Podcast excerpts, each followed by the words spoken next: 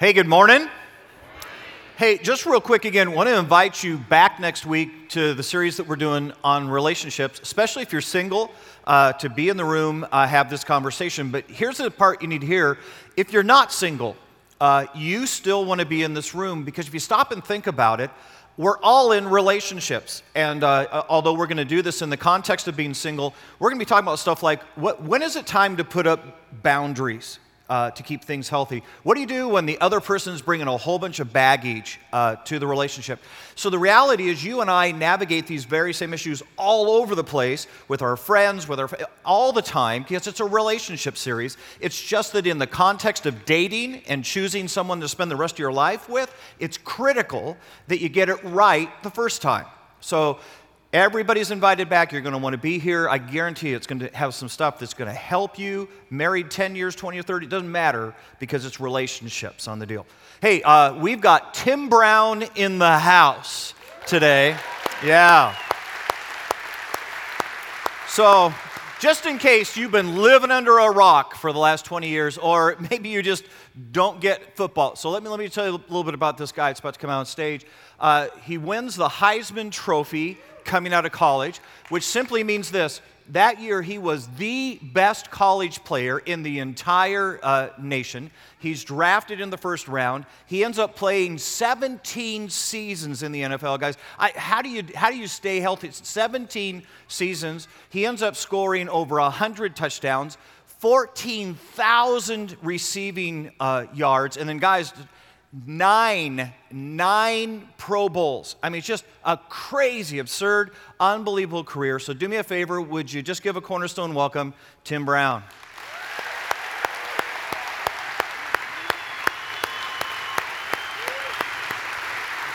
Appreciate you.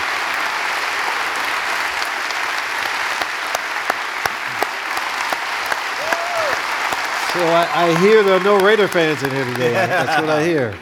No Raider Nation. Yeah, so. we would have known because they would have had like spikes. Yeah, yeah, yeah. so. calm, it's going to be a calm crowd then, so you know, no problem. Okay, so here's it. You and I are, are uh, uh, golfing yesterday, and it becomes uh, really obvious that you are just one of those guys who is good at everything that you do. So I just want to officially say we hate you. I, no, I'm teasing. Hold on, but I have to tell you guys that your pastor is serving you well.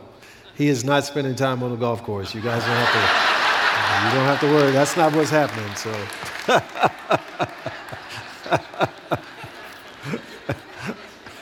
okay, okay. If we're going there, then I just got to ask. Gloves okay? off. so, so, pink golf shoes, Tim. Pink uh, golf shoes. I'm thinking, okay, the ladies like black, it. The ladies, come on. Pink golf shoes. I'm calling you out, dude. Uh, it's her fault. Blame it on my wife. Uh, she tells me, I know you're not going to play good all the time, so you, you need to look good. So. so that's how we do it. Okay. So yesterday was cool because I learned a whole bunch of things about you that I, I would have never thought. I would mm-hmm. have never uh, known. So uh, here's the first one that I thought was really, really interesting. You grow up in Texas. So just like the typical Texas kid, you're you're dreaming to go to University of Texas. Sure. I mean, that's what you do. You end up instead at Notre Dame, mm-hmm. and then the coach uh, Gerry Faust, who you were recruited under, mm-hmm. Moves on. He's not there mm-hmm. anymore.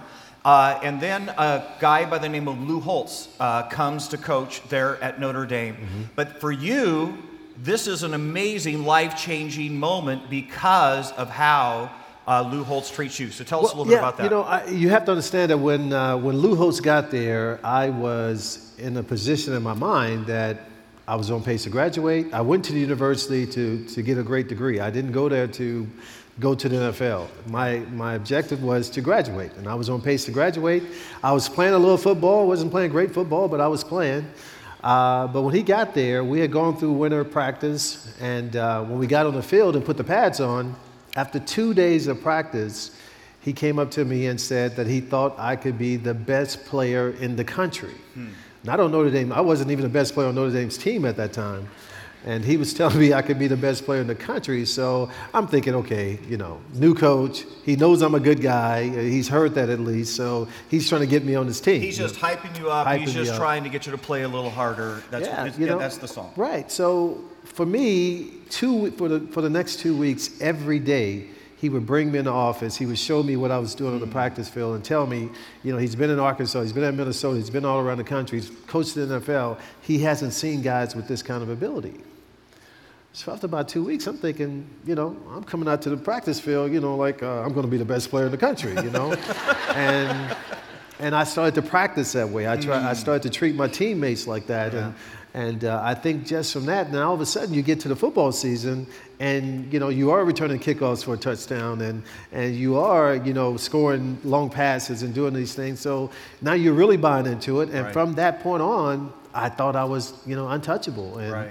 And uh, so I tell him all the time. Every time I see him, he gets mad at me because I, I bow to him and say thank you so much. and he always tells me, hey, you know, anybody who came in would have seen what I've seen, but uh, thankfully I had a guy like him who who really Hmm. See, I'm just, made I'm something just out of thinking how powerful that is because, I mean, literally, your life Yeah. changes because this guy can see something in you and he begins to Mm-hmm. tell you that. And I just wonder how many people that God has placed in our lives that are around us that if you and I, if we just simply turned and said, Look, I see something remarkable in Mm-hmm. you, I, I see this incredible capacity to help others, I see this amazing ability to say the right word, that if you and I spoke that into Mm. them and helped them understand what God had gifted them with, what, how you might just change that life by simply being that voice. Yeah, I mean, being a father, that's one of the things that we're called to do. And uh, I, was saying earlier, you know, I have a 23 year old son who just graduated college with a biology degree,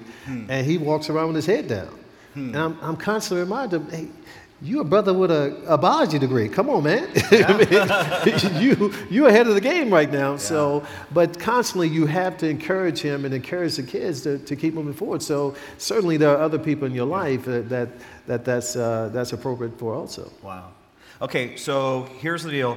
Uh, you end up winning the Heisman Trophy, best player coming out of college that year. Uh, you end up As a receiver, no As- receiver had ever done that. I, Yeah. Not that you know that matters. Yeah. yeah. and uh, and so you're coming out, you win the Heisman as a receiver, and uh, uh, you end up drafted uh, by the Raiders Mm-hmm. first round. And here's the incredible thing: is that I just thought the, the Raiders always drafted whoever won the Right. Heisman Trophy. The but what, but what you told me was is that the that Al Davis in particular, the owner of the Mm-hmm. Raiders, really didn't want you uh, on his team. That actually how you ended up there was a, a guy by the name of Mike Shanahan Mm-hmm. was coaching at the time, and Mike Shanahan wanted you, but Al Davis really didn't want you on the Raider team. So tell us a little bit about yeah, that. you know, Al had a problem with uh, with players from Notre Dame, in particular African American players, because there have been some guys from Notre Dame who had taken their degree and came to the NFL, got the signing bonus, realized "Oh, I probably can make more money on Wall Street at the time than I can playing in the NFL, so I'm going to do that. Uh, so he was afraid of that. He was afraid of me, you know, playing two or three years and all of a sudden deciding I, I don't need this anymore. Uh, so he told them when I failed, then that was going to be on their heads, not my head. So um, it was just a motivation, motivating factor for me. I mean, So I didn't. think about it, the contrast here. You're, you're in college, your coach is telling you you can be the best, The player in best, the right. country. Now you get to the pros, and the owner doesn't even want you on his squad. I mean, talk about a And he has to pay me, and that's, Yeah. that's really not a good combination. But you know, it, it was tough, you know, and you know, it was a situation for me where I just knew that I wanted to prove this guy wrong, no matter no matter what I Hmm. So did. here- I here's what I love about your story. So here you are, you're playing for the Raiders. Al Davis isn't sure he wants you. The first time you touch a football as a pro player, tell us what happens. That very opening kickoff of the 1988 football season, I returned the kickoff 97 yards for a touchdown. Yeah. So, you know, I, I scored a touchdown. I look up at the at the at the at the booth. Ah, Al Davis, take that. Hey, Al. so, fail. You think I'm gonna fail? Take that. no, it was uh, it was quite. I had a great rookie year. Broke Gale Sayers' record, a record that still stands today, and and I really wa- I was able to get in the NFL and do what I wanted to do. But still, I, I had a problem with that relationship with, with Mr. Davis. That's interesting on the deal. Okay, so here's the thing. Uh, you were, we were talking, and I was just saying, hey, tell, tell me about something you remember in a game, you know, because none of us gets to get chance to get down in the huddle and, and, and do that. And uh, you told me a story about playing a game in Tennessee uh, that you'll always remember. Tell us about that a little bit. Well, we're playing Tennessee is when Houston had just moved to uh, to Tennessee, so um, it's a September game. We're playing in Memphis. It's very hot, and I'm having a very difficult time staying in the game because it's so hot and I'm dehydrated. I'm taking uh, IVs. Well, you told me you had two IVs two, that yes, day, right? I had two IVs, and um, um, so and I'm having a great game. So I'm trying to stay in because the the numbers are looking good. So I like that part of it. But um, so it's towards the end of the game. We're coming back. We we need a touchdown to score. I literally catch four or five passes in a row to get us down to uh, inside the uh, 10 yard line. We get moved back. We have fourth and goal from the 10 yard line. So they call a timeout. We go to the sideline, and the coach says, Okay, Orlando, who was the other receiver at the time, they said, They're going to be keying on Tim, so we're going to come to you. And Orlando was like, you know, okay, it's about time y'all come to me. I'm, I'm ready. So, uh, so we go up to the huddle, and Jeff George is calling the play in the huddle, and I hear Orlando going, tch, tch. and he's like, switch, switch.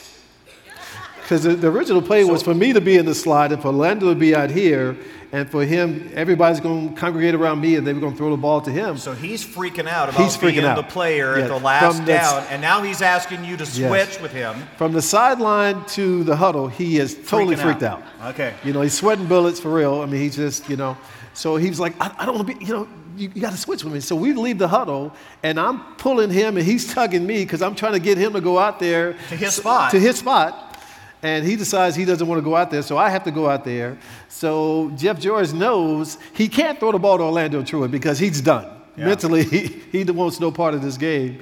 And uh, so I have three guys around me. He throws the ball up. I go up. I get my hands on the ball, and I just get shellacked. I mean, I got hit low, high, and when I came to, I was clutching the ball like this, and I knew I had scored. But uh, it was uh, it was quite the moment, that's for sure. Wow. okay, so also, we know that there's more that goes on with you guys than just what happens on the field. There's, there's kind of some of the off the field shenanigans stuff Yeah. that happens on the field. And you were telling me something about quarterback Jeff Hostetler and some rats. Well, tell us, tell tell you, us you that know, story. A lot of the stories that happen in the locker room, you can't be told here, that's for sure. But, uh, but this one story, uh, we were in training camp in the mid 90s, and Jeff Hostetler and Howie Long were the two biggest kids I've ever been around. I mean, they would just, you know, every down moment they would find a way to, to make fun of each other. So this one, one particular day, uh, Jeff decided that he was going to go to the store and get fish, and he was going to hide it in Howie's room. So, and he did that. He hid it under the covers. So Howie is like turning his room up and couldn't find the, the fish anywhere. And finally gets in his bed and he's laying with dead, dead fish. So, so um, Howie didn't like that too much. So what he decided to do, he went to the pet store the next day and he bought six or seven rats. And Howie got a drill. The rooms were right next door to each other. He got a drill and he drilled a hole through the wall. Through the wall and puts, put the rats in Jeff's room and told Jeff to go to, you know, and so we're all in the, all the uh, veteran guys are, uh, have the first floor. So we're just hanging out because we know what's about to happen. So, oh, Jeff, yeah, go to your room, man. You know, Jeff goes to his room, and in about three seconds, all we hear is, ah! he is yelling like a five year old girl because these rats and are chasing him. He running out of the room, ran the room, down the hallway. hallway. It was, uh, you know, it was one, and that's what we did for fun. That's how we passed time in training camp. So it was amazing. So here's here's what I found interesting in your story, Tim, is that in the middle of this, so I mean, you're you're you know, this isn't when everything you're in full stride. You're you're going to Pro Bowls. Your career is going great. In the middle of this, you begin to get to a dark place. You begin mm-hmm. to get to a place where you go, man, I, I am just not fulfilled by this at the way that I thought I'd be fulfilled. Mm. I'm not real happy with how I'm living my right. life. Right? Describe that dark place to us and what well, happened there. I, I literally got to the, to the point in my life where I couldn't look at myself in the mirror. Hmm. Um, where those things that need to be d- done in the morning, I had to do them in the dark because I could not uh, face the guy and that I, I was looking And I at. asked you about this year, so I said, Tim, you're telling me you literally didn't literally, want to see yeah. yourself in the mirror. Literally, and you said, I, no, yeah. I, have, I avoided looking in the Yeah. mirror. I didn't want to see my own face. You know, born and raised in church, knew the right things to do, um, just chose not to do them. Um, and it was getting to the point where it was eating me up. And Hmm. now we're starting to see that my actions were affecting other people in a negative way.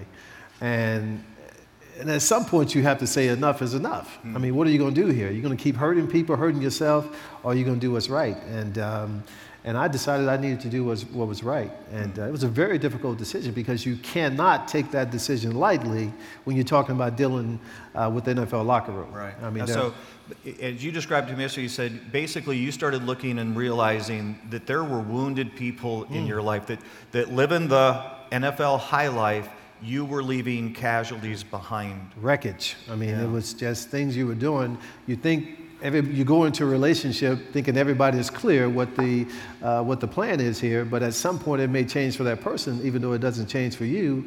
And when you see that person crying and hurting over your actions.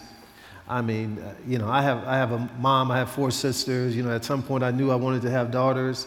Um, you know, I couldn't see them being treated the way I was treating these young ladies. So it was a situation for me where I knew that I had to do something different. I, I had to change my life because uh, this was going to be the end of me in, some, in, some, in some way.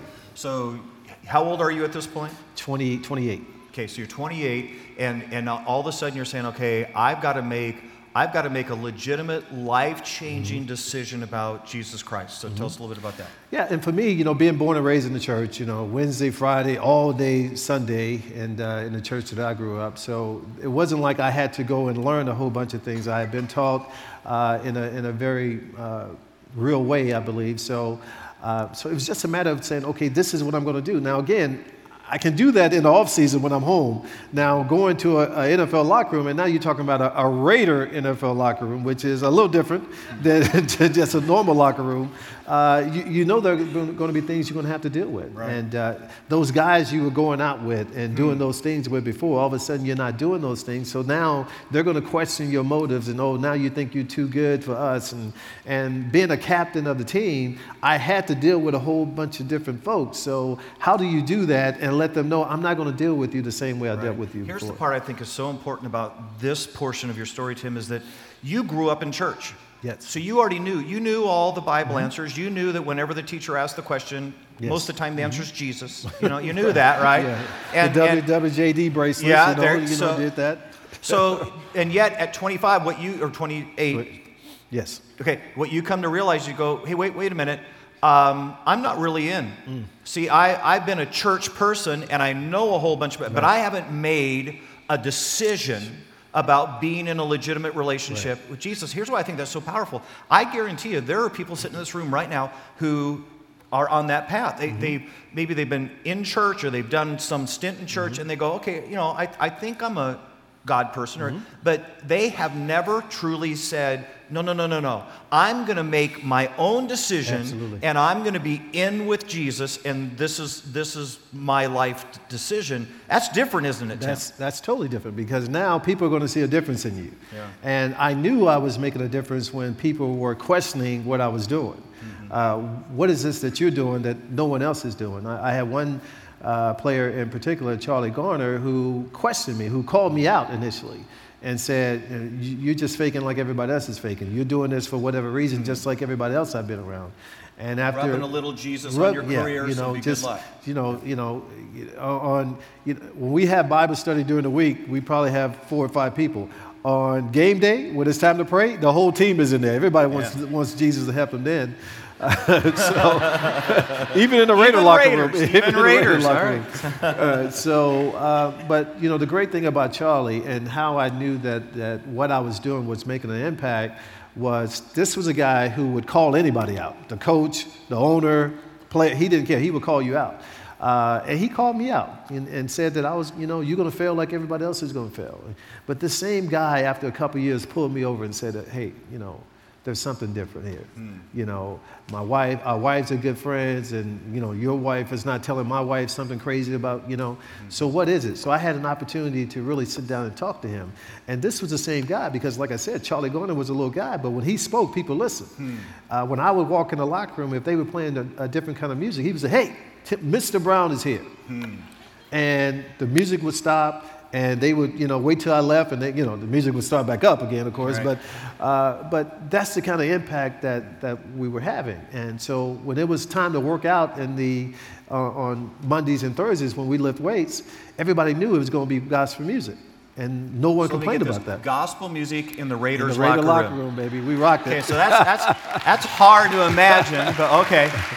Here's, I, I want to back you up for a second. Uh, here's another thing I think was cool about when you finally just put that stake in the ground and said, look, I'm going to serve Jesus, I'm, I- you know, and, and I'm going to give my life to him.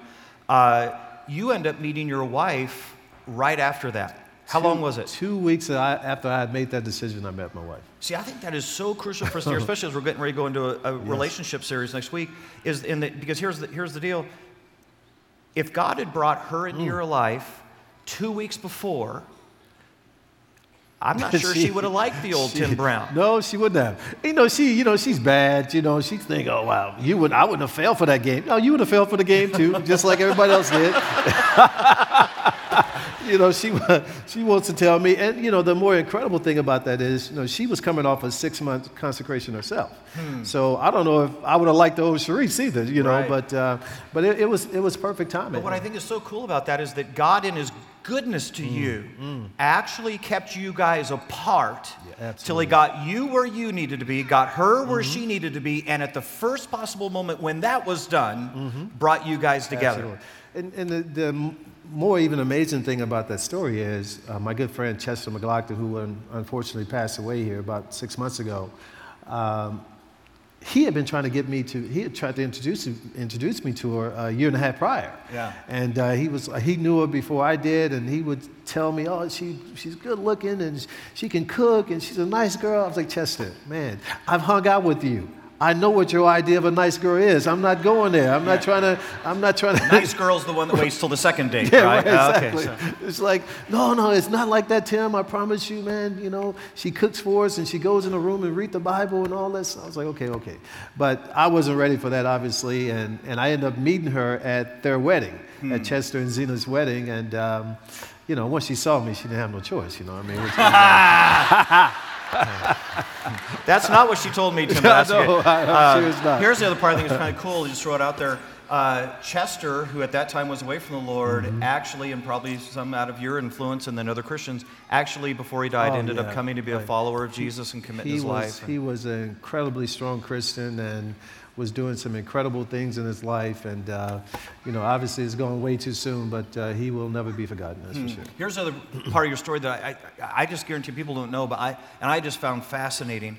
Uh, you and your dad had a major falling out uh, Hmm. when you were a kid. So, matter of fact, from the time you were 13 till the time I think you were 25, Mm-hmm, right? You were really, in essence, estranged from your dad. You're living in the Yeah. same house, but you, you guys just don't talk. You don't communicate. He's not acknowledging anything Right. that's going on in your career. Tell us a little bit about that. Yeah, you know, when I was 13, uh, my dad uh, uh, was working a construction job, working pretty pretty hard, and um, he also played hard. He he owned a nightclub, so he get home he, he would get home at four o'clock. By 5:30, he would be out the door and wouldn't get home till 12 o'clock at night or whatever. And this particular night, he came home. Um, he had had a little bit too much to drink.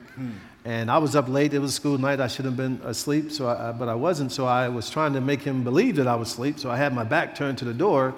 And when he comes in, he turns off the TV. And when he does, I, I jump up, hey, Pop, I'm, I'm watching that. And uh, I startled him. And in his mindset, because he had been drinking, he was thinking that I was coming after him. So his response to that was, You're coming after me? Well, I'm going to kill you. And it took a second for that to really sink in. Did he just say he was going to kill me? And so we talked for a few more seconds, but then he started to go out the door um, to, to his car. Now that scared me because, like I said, he had a nightclub. And in this nightclub, every night he would put the change from the machines in the nightclub in the trunk of his car.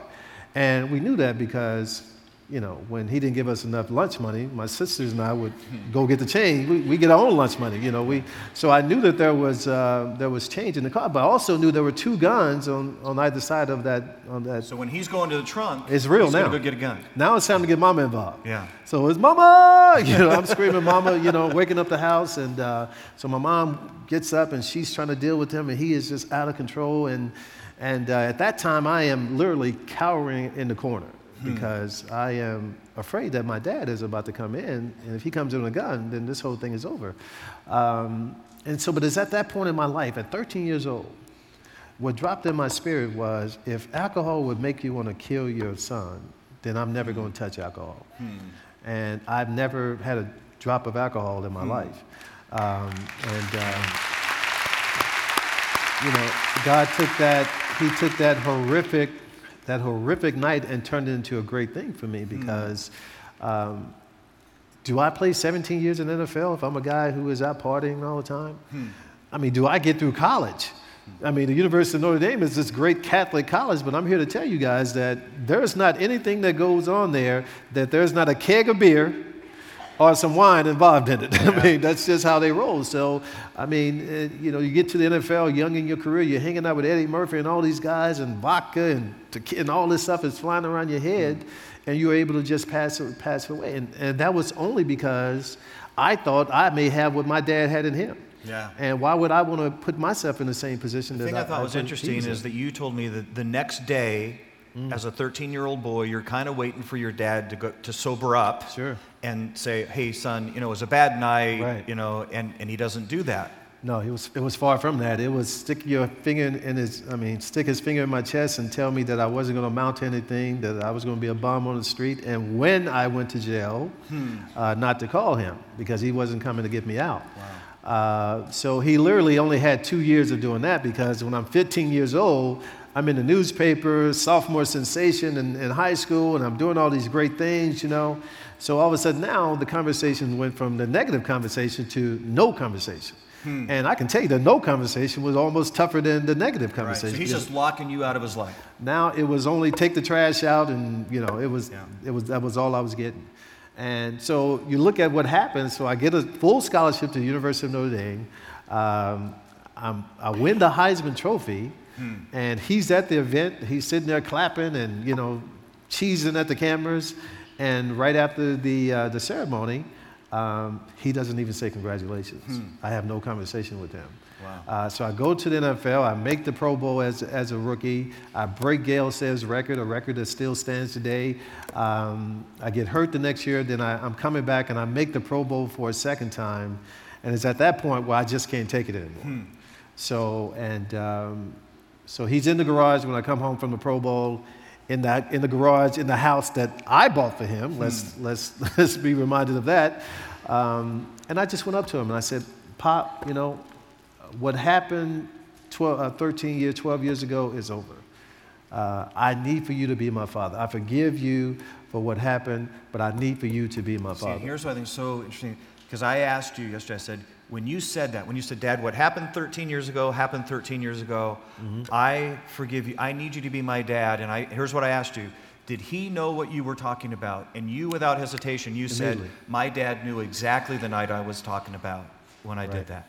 He, he knew exactly, and now, you know, he didn't, still didn't say he was sorry, but he knew what I was talking about. And, uh, and, and from that time for the next 20 years, you know, we had an incredible relationship. I lost my father last year too, lost Chester, I lost Mr. Davis. It was a, it was a tough year for me. Uh, but uh, the, the, the more remarkable thing that he did, uh, three years before he passed away, he had been in the hospital, and I had been on the, the TBN broadcast, and I was doing my thing, and I had made the comment about never drinking, but I never connected why I never, never drank. And um, so even Sharice had told me some of her friends, or one of her friends' mom had called and said, didn't come out right. Just sounded like Tim was trying to be arrogant, sort of like, look what I was able to do type of thing. And obviously that was not my, uh, my mind, uh, uh, the intentions of what I was trying to do. But when I went over to my father's house, he said to me, I heard you tonight, I heard you last night. Um, he said, you need to tell the story. And I hadn't told that story in 29, 30 years to anybody. Uh, but uh, I knew exactly what he meant because it all made sense. If I tell people why I never drink, then it's, I'm not going to come off as being arrogant when I tell them, you know, this is why I never drink. Yeah. And uh, so, you know, over the last three years, I've been able to tell the story to, to thousands of people because, uh, and I'm thankful for him that he was able to expose himself because obviously this story doesn't make him look good. So here's, here's the part that I think is powerful in that for us is there are some of us who've got relationships that have gone silent. And there are some of us that there's, there was a moment, it was back there, and it happened. And they know what happened, and we know it happened, and now we've gone silent. Mm-hmm. And someone needs to walk in the garage. Someone needs to say, hey, that was that. Mm-hmm. I forgive you, and I need us to be okay again. And I'm thinking there's some fathers in this room who need to say that to sons. Mm. There's some sons who need to say that to fathers. There's some daughters who need to call moms. Mm-hmm. But we need to walk in the garage. No, no doubt. I mean, uh, the, what I tell people now when, I, when I'm able to speak with young adults, adults or whatever is if it kills you, if you're dead, the lesson is not for you. Hmm. The lesson is for somebody else. You know, but if you're still here, then the lesson is for you. Now it's time for you to say, okay, this happened to me, but God still has me here for a reason. And it took me till I was really 32 before the light bulb because I always thought that God had me playing great football so I can get into the, the NFL Hall of Fame. Mm. That's why I was playing great football. But they still didn't put me in the NFL Hall of Fame yet, so obviously that's not the reason why, you know. But I realized when I was 32, 33, that wasn't the reason. If you're going to be a leader in the locker room, and this is where I would caution my young brother Tim Tebow, hmm. That is, everybody loves the fact that, that you're a godly man, but in an NFL locker room, you have to be a player. Hmm. Guys are not going to listen to you if you're just a guy. Hmm. You know, so I would encourage him to really hone up on your abilities because naturally people are going to attract to you then. So for me, I was in a position where I was playing, I was making a Pro Bowl year after year. I was leading the, the team. I was doing all these things. So when I pulled a brother over and he was like, Oh, Tim, you know, man, you're 33 years old. You don't understand what I'm going through. And then I would tell them about my LA days. They would look at me like, You were. I was like, yeah, yeah, I was, you know, I was that guy. I was that guy. I was that guy. You know, so if God can bring me from that, then he can certainly bring you from where you are. See, I think that because, you know, Tim, we look at your career, and the reality is, I mean, what haven't you done? And, mm. and the answer is the only thing you haven't done is be put in the Hall mm. of Fame. And I loved that you had said, hey, I've kind of come to peace in my heart that says, whether that happens or not, mm. whatever God does that, that's probably not why God gave me Absolutely. my abilities, gave me my opportunities, that actually He gave me those so that I could be an influence for Him in the locker room mm. uh, on that team. Absolutely. And I just think that's such a powerful no place doubt. to come to. Dude. Absolutely. Yeah. I appreciate that. Yeah. It, it's like I said, it, uh, if you'd have got up here and said, uh, Tim Brown, he went to college and he played football. Let's welcome Tim Brown. I'd be like, who, what, right. why is this, you know? But the fact that I have these accolades behind my name, um, God knows that when I left Woodrow Wilson High School in 1983, 1984, the last thing I had on my mind was win the Heisman Trophy. Mm. Uh, we didn't, never thought about uh, playing in the NFL until going into my senior year when somebody said, You may be the front runner for the Heisman. And I was with my family, and we just cracked up laughing about it because, like, these guys are crazy. They talk about I could win the Heisman. So you start to think things from that. But, you know, so when you look at where your mindset was then, and you fast forward to you when you're in your mid 30s or early 30s, and all of a sudden it clicks hmm. that I'm not here because of football. Hmm. I'm here because now I have a 22 year old guy coming up to me saying that he has some issue. Hmm. And now I'm able to tell him, okay, this is what I went through, and, and relate to him. It, it was a very powerful moment in my, my life. Okay, so sure. Tim, here, we're just about out of time, but here's, here's, here's what I want us to hear. Why does a guy like you need Jesus in his life. Because here, here, let's just be honest. You've, you've had fame like crazy. Uh, when we were playing at the golf course yesterday, nobody cared that Lynn Winters was playing at the golf course, but they all cared that Tim Brown was playing. And uh, uh, you've, made, you've made crazy amount of money that most of us are never going to see. You've had success in your mm-hmm. field. Mm-hmm. Most likely, we're not going to have that type of success ourselves. But we think we do. We mm-hmm. think we want that. We think that's what we're mm-hmm. all aspiring to. You've already had it. Mm-hmm. And in the midst of having it, Tim Brown says, I still need Jesus. Mm. Why? That Why gave, me, that gave me chills just hearing you say that, man. It just I'm gonna bounce my shoulders a little bit. uh, you know, look, without God in my life, I am, um, I am a confused man. Hmm. I'm a man who, who doesn't know uh, that's basically going as the wind goes. Hmm. You know, I go here, I go, I go there. Uh, I told my wife before we got married, uh, you don't have to worry about me doing certain things because I will always love God more than I love you. Hmm. And now that was a serious commitment, But I realized that if I can just stick to that. Now, as beautiful and pretty and all these things and educated as she is, she makes me mad every once in a while. you know? And if I if I put her above God, then what am I going to do? I'm going to react to that situation the wrong way. But if I put God first all the time, and if I have God leading me, all the accomplishments that I, I have mean absolutely nothing. Hmm. You know, because I understand that they were all a springboard for me to be sitting right here today. Hmm. You know, and I think what people have to understand is it doesn't matter what accolades you get, how educated you are. matter of fact, we say all the time back home is, you know, sometimes these degrees can get in, in the way of people because they get so smart, they think they, they're smarter than the pastor, they're smarter than God. Hmm. You know, sometimes you got to dumb yourself down and, and allow God to lead your life. And, and some people don't like it. I get criticized all the time. I love it. Because I know if I, if I make if, if people look at me going, oh, he, he, he think he living right. He, well, I, I know I must be doing something right. Because hmm. otherwise they, they wouldn't be talking, uh, saying those things about me. So I, I realize that this is the most important thing that I'm going to ever do in my life. Hmm. The legacy I'm going to lead, people are going to talk about the football, but my, my wife and my kids and people around me are going to talk about the life I lived away hmm. from the football field. Tim, thank you, man. Thank, thank you. you. and appreciate, appreciate it. it. Absolutely. Thank you. Thank you, guys. Appreciate it.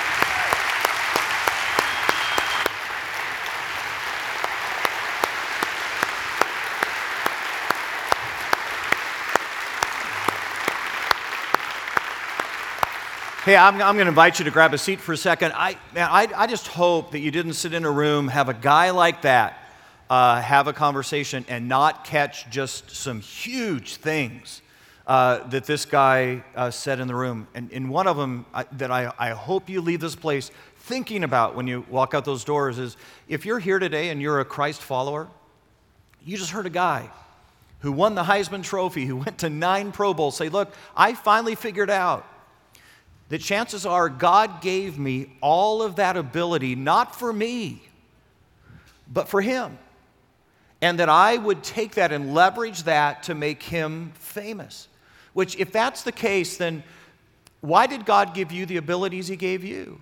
Because some of us in here are engineers, and some of us in this room are teachers, and some of us are just, you know, amazing at music. And why did God give you the ability that he gave you? Is it for you? Or is it possible that he gave that to you that others would see him in you? And is that happening in your life? And then there are some of us in this room that, that man, you just haven't made that God connection yet. You, you, are going through life, and the, and the reality is you're striving for popularity, or you're striving to just get that next pay raise and be a little more successful, or maybe get your salary to six figures, or whatever that is. Prove a father wrong. And you just heard a guy who, in the middle of having it all, said, It wasn't enough. When, when, you, when you get it, it's not enough if you don't have a relationship with Jesus Christ, if you don't have that connection in your life. So here'd be my question Do you have to live the rest of your life? Do you have to get all the way, get all the promotions, land all that stuff to figure out what Tim Brown just told us? When you get there, you're still going to want Jesus. So, what if we figured that out today? What if what if some of us just said, I get it. I get it. The light bulb just went on. Enough will never be enough if I'm not connected to God. So here's what I'm going to do I'm just going to ask us to bow our heads. I'm just going to lead you in a very simple prayer where you could just say, Hey, I, am ready. I, I'm ready to have that real deciding moment connection with God in my life. And you could just pray a simple prayer with me. I'll pray it. You can pray it quietly in your seat. It would go something like this Dear Lord Jesus, I have. I've, I've been thinking if I, if I just did a little more, if I just accomplished something else, if, if somebody would just notice me, that somehow that would fill me up and that I would, I would, I would feel like a whole person finally. And I think I just heard that even then, I'll still want you. I'll still need you. So here's what I'm just asking Jesus, would you come into my heart right now? I want, I want to make a real decision to connect with you. So I'm just asking, would you come into my heart? Would you come into my life right now? And I know I've done stuff, I've done things that have hurt people, just like Tim. And I, and I know that I've made decisions that were dark and wrong and they were just sinful. And I'm asking you to forgive me because I want that real connection with you. I want that change my life touch of God. So, would you come into my life? This I'm praying. In Jesus' name, amen. Hey, if, if you just prayed that prayer with me, we're going to sing another song in just a moment. I'm going to invite you in the seat back right in front of you. There's some cards that just say yes on the top. I said yes to God. And while we're singing, if, if you would just take that moment and fill it out, and, uh, and then when we get done and the service is over in just a moment, if you look real close, you can see at every single exit, there's a yes table. And I'm just going to ask you to take that filled out card, drop it on that table so that we know you made a decision. You said yes to God today. But maybe more importantly, I'm going to ask you to drop it there so that you know you made a decision for God today. So here's what I'm going to do I'm going to invite you guys to all sing and join us in on this last song. Some of you need to fill out some cards.